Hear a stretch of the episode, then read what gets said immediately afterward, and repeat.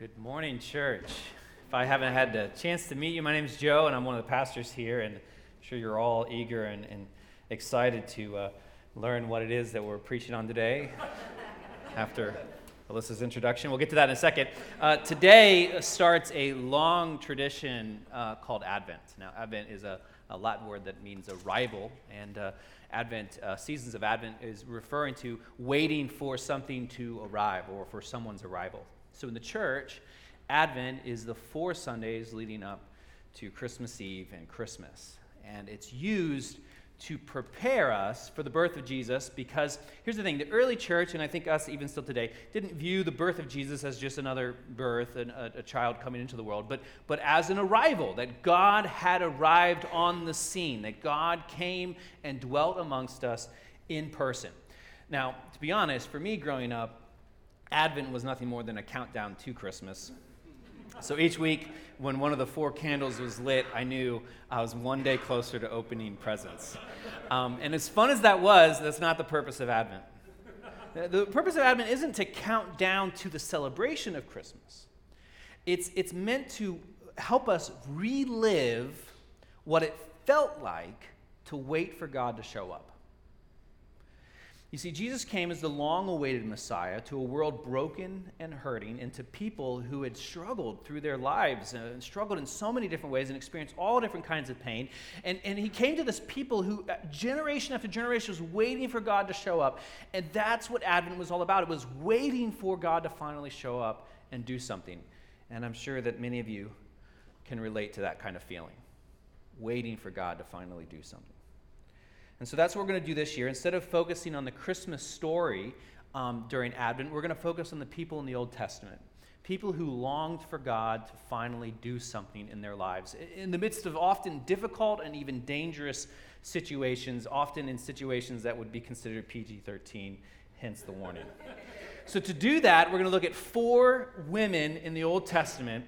Uh, and these four women are actually tied rather intricately to the Christmas story. So, you can find one of the Christmas stories in the, one of the Gospels, uh, in the Gospel of Matthew, the first book in the New Testament. But before you get to the Christmas story, you need to read through what I like to call the opening credits. And it's a long list of these people in the line of Jesus' family, these fathers and sons who, who eventually led to making Jesus' story possible, what we call a genealogy. So here's the genealogy of Jesus. Very much like opening credits. I feel like there should be some music playing or something. And I'm not going to read all of this because I honestly couldn't pronounce all of their names very well.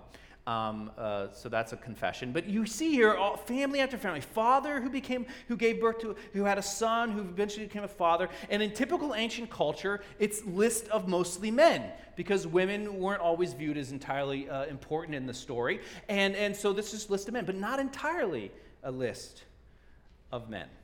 Because nestled into this genealogy are four women.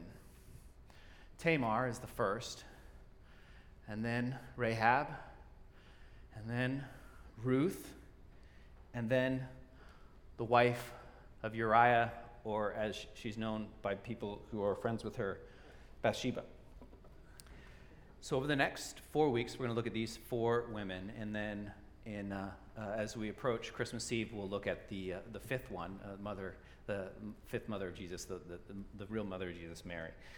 So we're going to start this week with the person of Tamar. And, and what I want to do is I want us to, to sort of relive in a world where uh, there is need for a Messiah, a world that is broken and a world that is messy and dark and difficult. So that we're going to begin this sort of Advent struggle with the person of Tamar. Now, before we do, give credit where credit is due. A few years ago, Sue Fletcher who's here, uh, preached a sermon on Tamar here, and I got a copy of that sermon uh, Paul had on file, and, and I'm pulling, uh, uh, and it's informing this sermon quite a bit.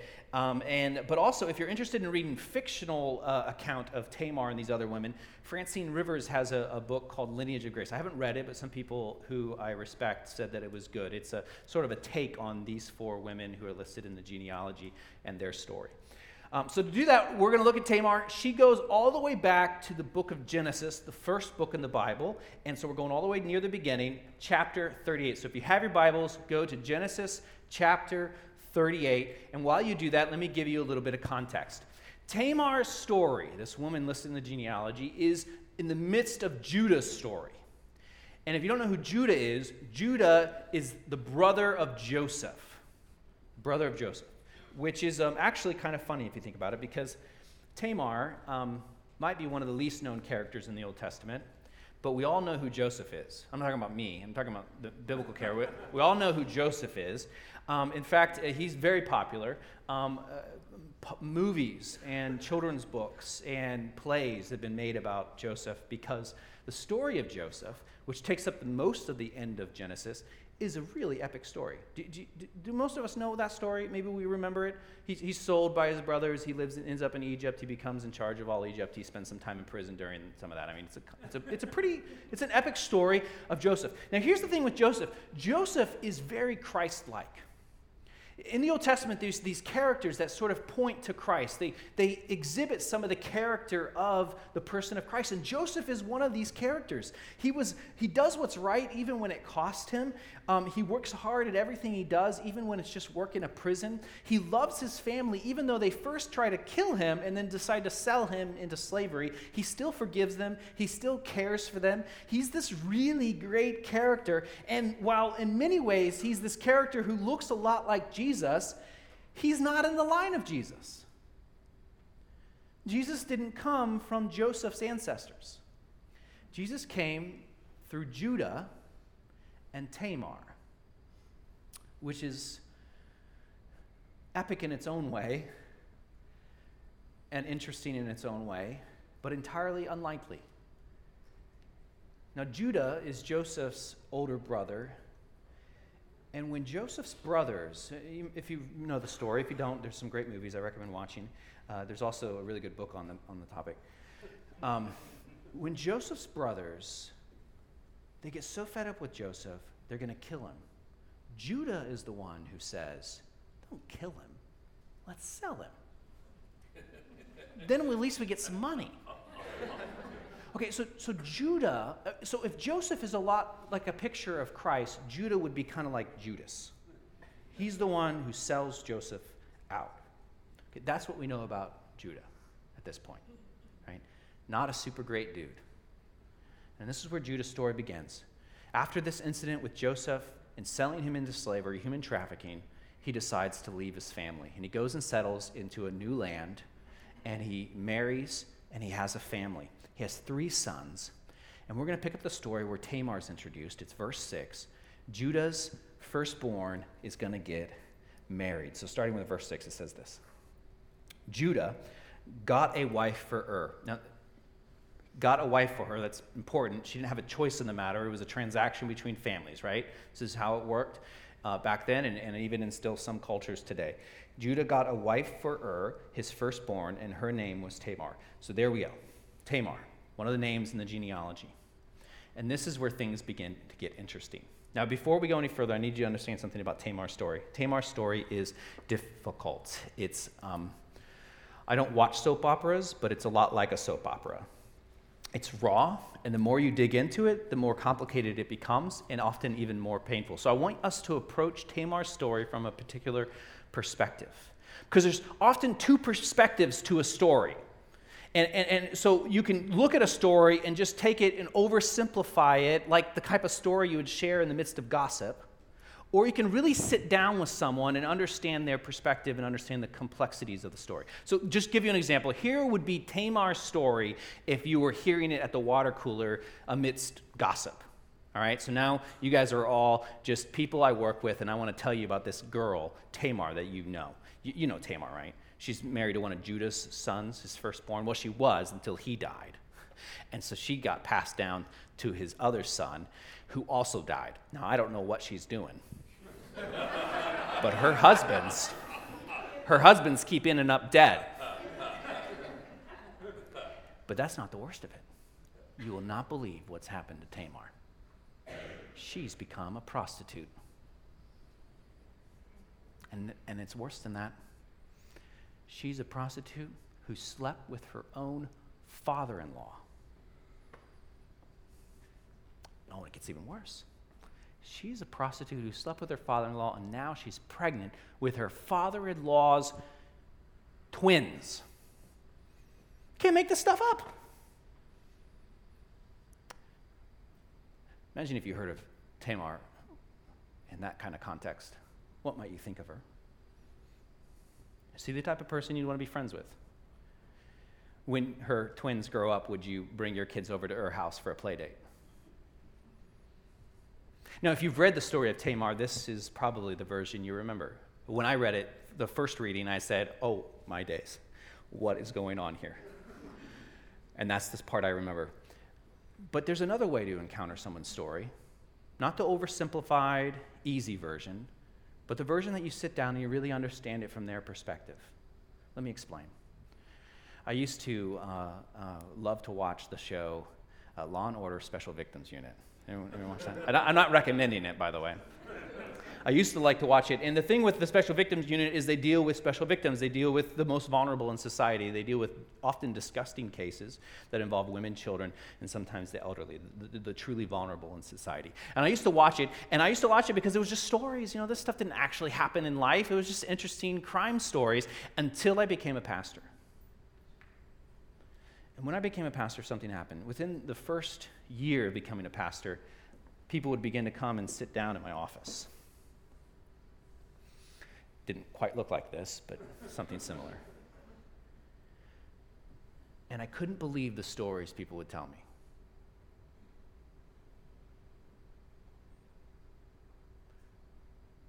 There's your stories of abuse and of neglect and of dysfunction, mistakes they've made, mistakes that have been made against them.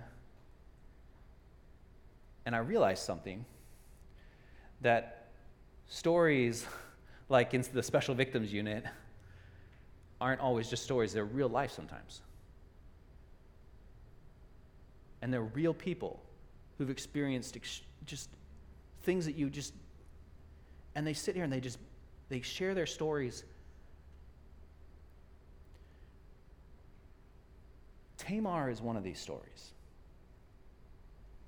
And we look at it from a simplified perspective where we can sit down and hear it from her perspective hear how it came about that she ended up making these strange decisions in her life. And that's what I want to do because even though her story happened thousands of years ago and in ways that often doesn't make sense to us because of our Western culture, this is still stories that are happening. This, her story is still our story. There are people who've experienced the same frustration and the same difficulty and the same vulnerability, the same pain, the same disappointment, the same sense of abuse. And so we're going to sit down with Tamar and hear her story. Next verse says this Tamar is given to Judah's son Ur, and we learn about her new husband. But Ur, Judah's firstborn, was wicked in the Lord's sight, so the Lord put him to death. Well, there you go. Um, this guy is so wicked that uh, he gets put to death by God. And I'm not going to get into the theology of God putting someone to death, other than to say it's not as simple as it reads. Uh, so don't jump to conclusions, but there's a, there's a point being made in this particular story. Think about it. In this overarching story of Joseph and Judah and, and all of the brothers, there's all kinds of terrible things that are done. They almost kill Joseph, they sell him into slavery. Judah is not a very super great guy, but all of these people get to live. And then you meet this guy by the name of Ur, which is an interesting name. You meet Ur, and we are not told what he does, almost to suggest that what he did was too terrible to name. So terrible that he's given the death penalty by God. Now, up to this point in Scripture, the only time that God has sort of given the death penalty, intervened, and brought death to someone was because of really disgusting, terrible sins. So Ur is right up there with the worst of the worst. And friends, that is Tamar's husband. And what's worse, she had no choice in the matter. So, we sit down with her. Maybe you're a pastor, maybe you're her friend, maybe you're in our small group, and you hear of her husband, Ur. Can you imagine the stories she would tell being married to someone like that? what that must have been like? Probably shouldn't imagine it, it'd be too painful. Now, with the passing of Ur, you might think there's a sense of hope because he was clearly so terribly wicked. Um, but in the ancient world, and, and still in some cultures today, when a woman was given in marriage, she was given more than just to the husband, but to sort of the husband's family. And, and women had no way to take care of themselves without family, without a husband, and without a son. They were destined to just struggle. So, in a culture, it became customary and appropriate for a widow to be passed down uh, to the next son in the line. And that this happened during the times of Jesus. You can read about it in some discussions he had with the Sadducees, and it happens in some cultures still today. Um, so, per custom, Tamar ends up with Er's youngest brother. That's the next verse where the story picks up. Then Judah said to Onan, Sleep with your brother's wife and fulfill your duty to her as a brother in law to raise up offspring for your brother. Okay, so this is how it would work. The younger brother would be, uh, get her pregnant and in turn give her a child, and that child, if it was a boy, would inherit Er's inheritance, her, his brother's family inheritance, which means if she had a child through the younger brother, the child wouldn't be his, it would be considered Ur, even though Ur was dead. So the child would get Er's heir, would be Er's, Er's heir and get his inheritance. It's hard to say. But you get the idea. And an inheritance was everything. Because, because it meant that you got the land and, and you got the cattle, and, and, and the firstborn would get double portions. So the cattle and the fields and the equipment. Basically, the ability to live if Er's brother would give uh, her an heir. But the only way she would get the inheritance is if she had a son. Otherwise, Er's inheritance would go to the younger brother. And so Er's younger brother plots against her. Verse 9. But Onan knew that the child would not be his, so whenever he slept with his brother's wife, he spilled his semen on the ground to keep from providing offspring for his brother. Well, that might be the most awkward verse in the entire Bible. and I read it out loud. And while it is God's word, which means it's God breathed and useful for teaching, rebuking, correcting, and training in righteousness, I still feel I should apologize. it's certainly not the verse you expected to hear on the first Sunday in Advent, so Merry Christmas, everyone. But this is Tamar's story. Difficult that it is the same Tamar that's listed in the genealogy moments before the story of Jesus' birth. So, first, her husband is terrible. Second, that terrible husband dies. And third, her husband's brother uses her, but not in a way that would ever produce her the chance at an inheritance, at having a life. And this God does not like. So, verse 10 what he did was wicked in the Lord's sight so the Lord put him to death also. So once again, she's set free from her oppressor. But once again, she's left out in the cold with no prospects. So, imagine. A year ago, maybe two years ago, you sat down with Tamar and she told you about her husband, how terrible he was, and how he had just passed away. And uh, there was a glimmer of hope that maybe the next guy would work out, that it would be okay.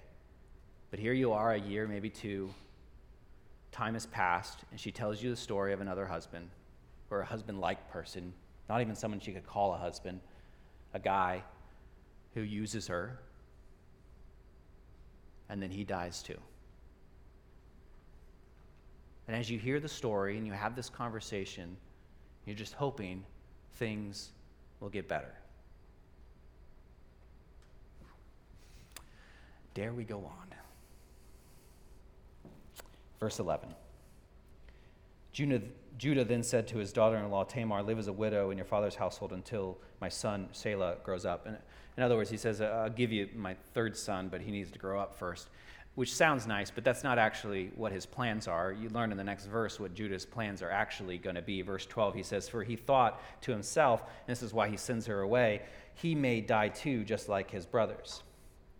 Now, this is subtle, um, so let me explain what's going on here. Judah looks at the death of his first and second sons, his first two sons, and he sees a common denominator. Now, we know what that common denominator is, don't we? We read the story, we know what it is. They were both terribly wicked people, right, that Tamar had to live with. They're terribly wicked people. That's the common denominator. But in typical biased father in law fashion, he sees their story and he sees a different common denominator, doesn't he? He looks at the story and he says, Oh, my first two sons died with Tamar, so I'm not going to let my third son anywhere close to her. She's used, she's abused, she's discarded and then she's blamed for it. Now, if you don't understand why this story is still relevant today, then you either live a very sheltered life or you're not listening well enough. So imagine once again, we sit down with Tamar. She's been sent home to her father's house and everyone knows, and everyone's blaming, and everyone's looking at her as the cause of all of these problems.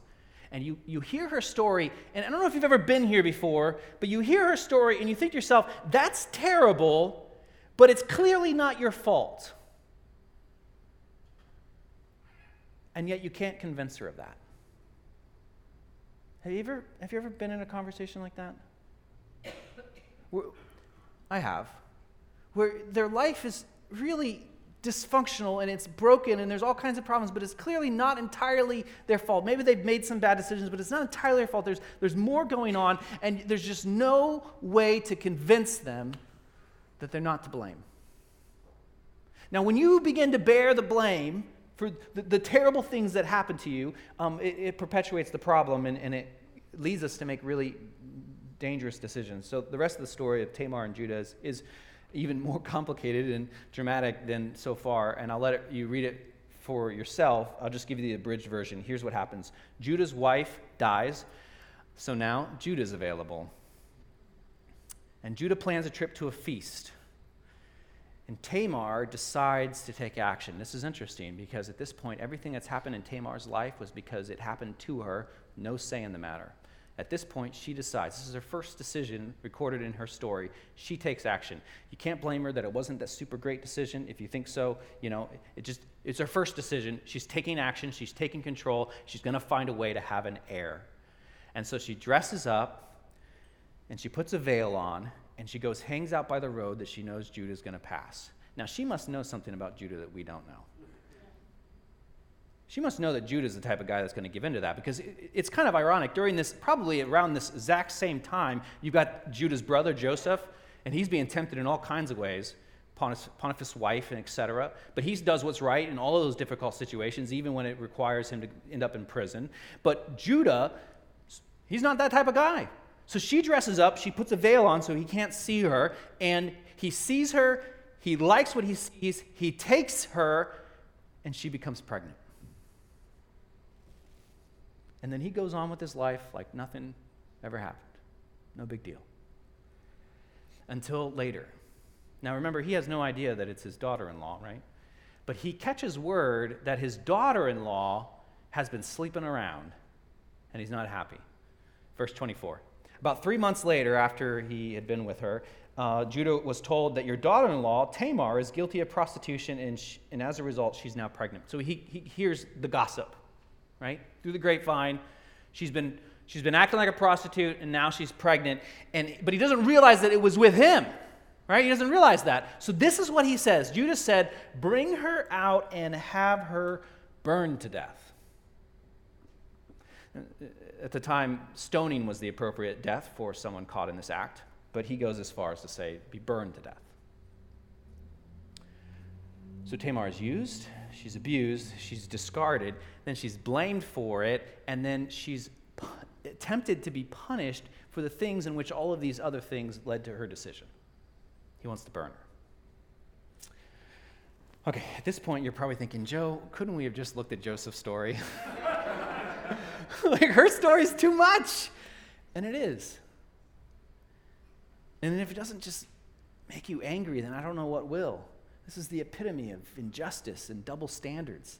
He wants to put her to death for the sin of adultery, not really it was committed with him. It's, it's just disgusting. But her story isn't over. She sends word to Judah and, and, and explains to him uh, through a series of events that it was her with him on the road that she's now in trouble for. And his double standard is uncovered. And so in verse 26, we see the moral of this story. Okay, this is, this is the verse to remember. He says, Judah recognized them and said, She is more righteous than I. She is more righteous than I. Can I just say this? That if you read this story and you don't walk away with the same conclusion, you've missed the point. If you don't walk away and say, wow, Tamar is more righteous than Judah, then you've missed the whole point of the story because at the end of this story, Judah says she is more righteous than I. And here's the thing with Judah. Later on in the book of Genesis, he actually becomes a pretty good dude. And so there seemed to be some sort of turning point in his life. And some would suggest that it's this one. He becomes convicted when his double standards is revealed and he realizes that what he had done and always had been doing was wrong. And, he, and, and listen to the transition on how he looks at Tamar. At one point, just a few verses before, he refers to her as a prostitute worthy of being burned to death. And a few verses later, he says she is righteous. That transition is the point of this story.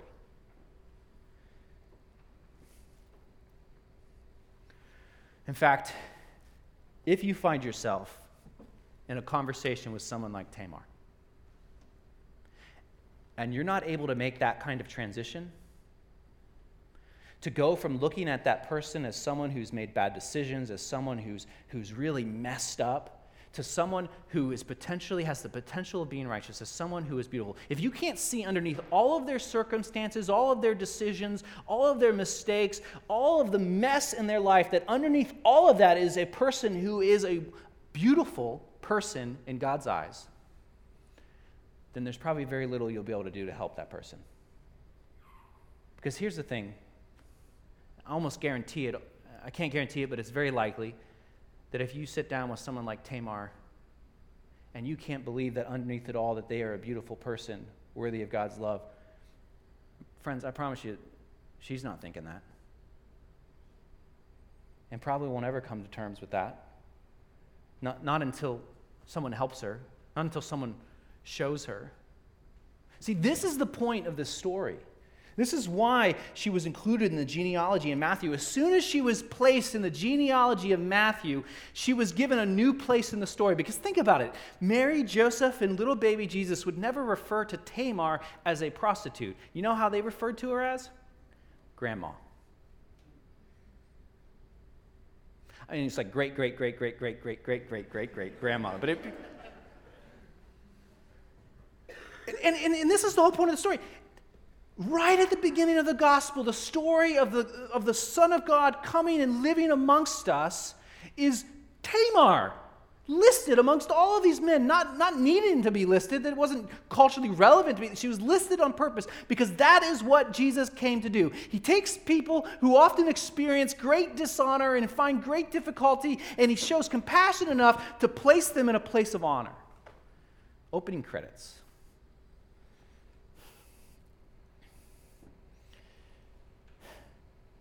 And the same is true for you. I hope that you'll hear this. And I know that this is the most difficult thing to convince anyone.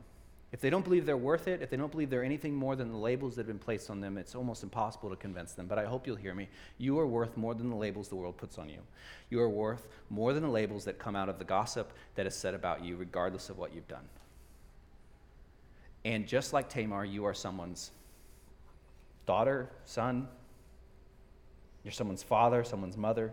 And even if all of those relationships have failed you at some point in your life, the point of the Christmas story is that Jesus came to usher in a new family, one where God is the head, where all are welcome, and where they can live respected as people and children of God. See, the story of Christmas is far more than just a story of a little baby being born. Jesus came in to usher in a new kind of family.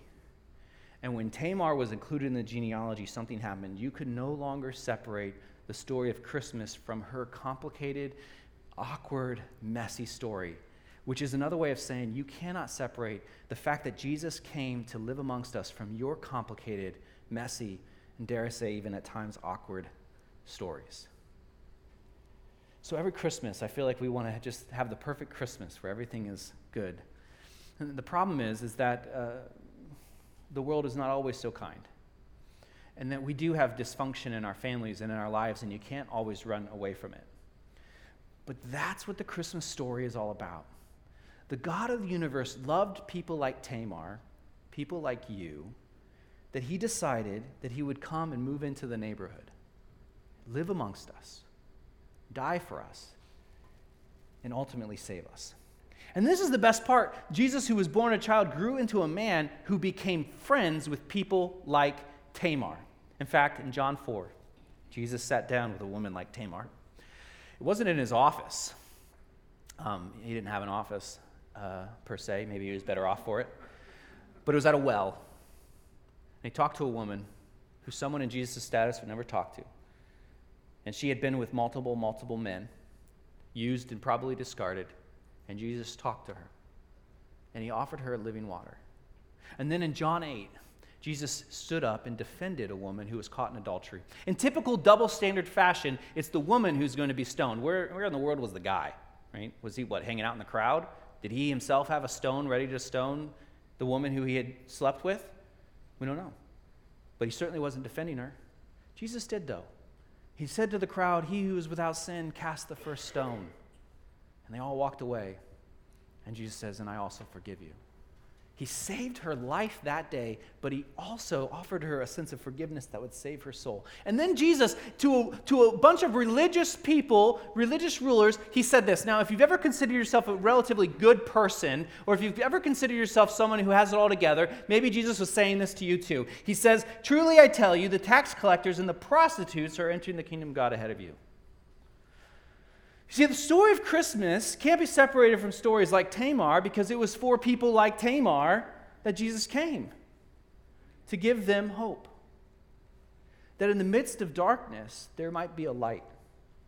So, since the earliest of times, the church has relived the waiting uh, for the Messiah by lighting a candle as a symbol of uh, light that comes in the midst of darkness.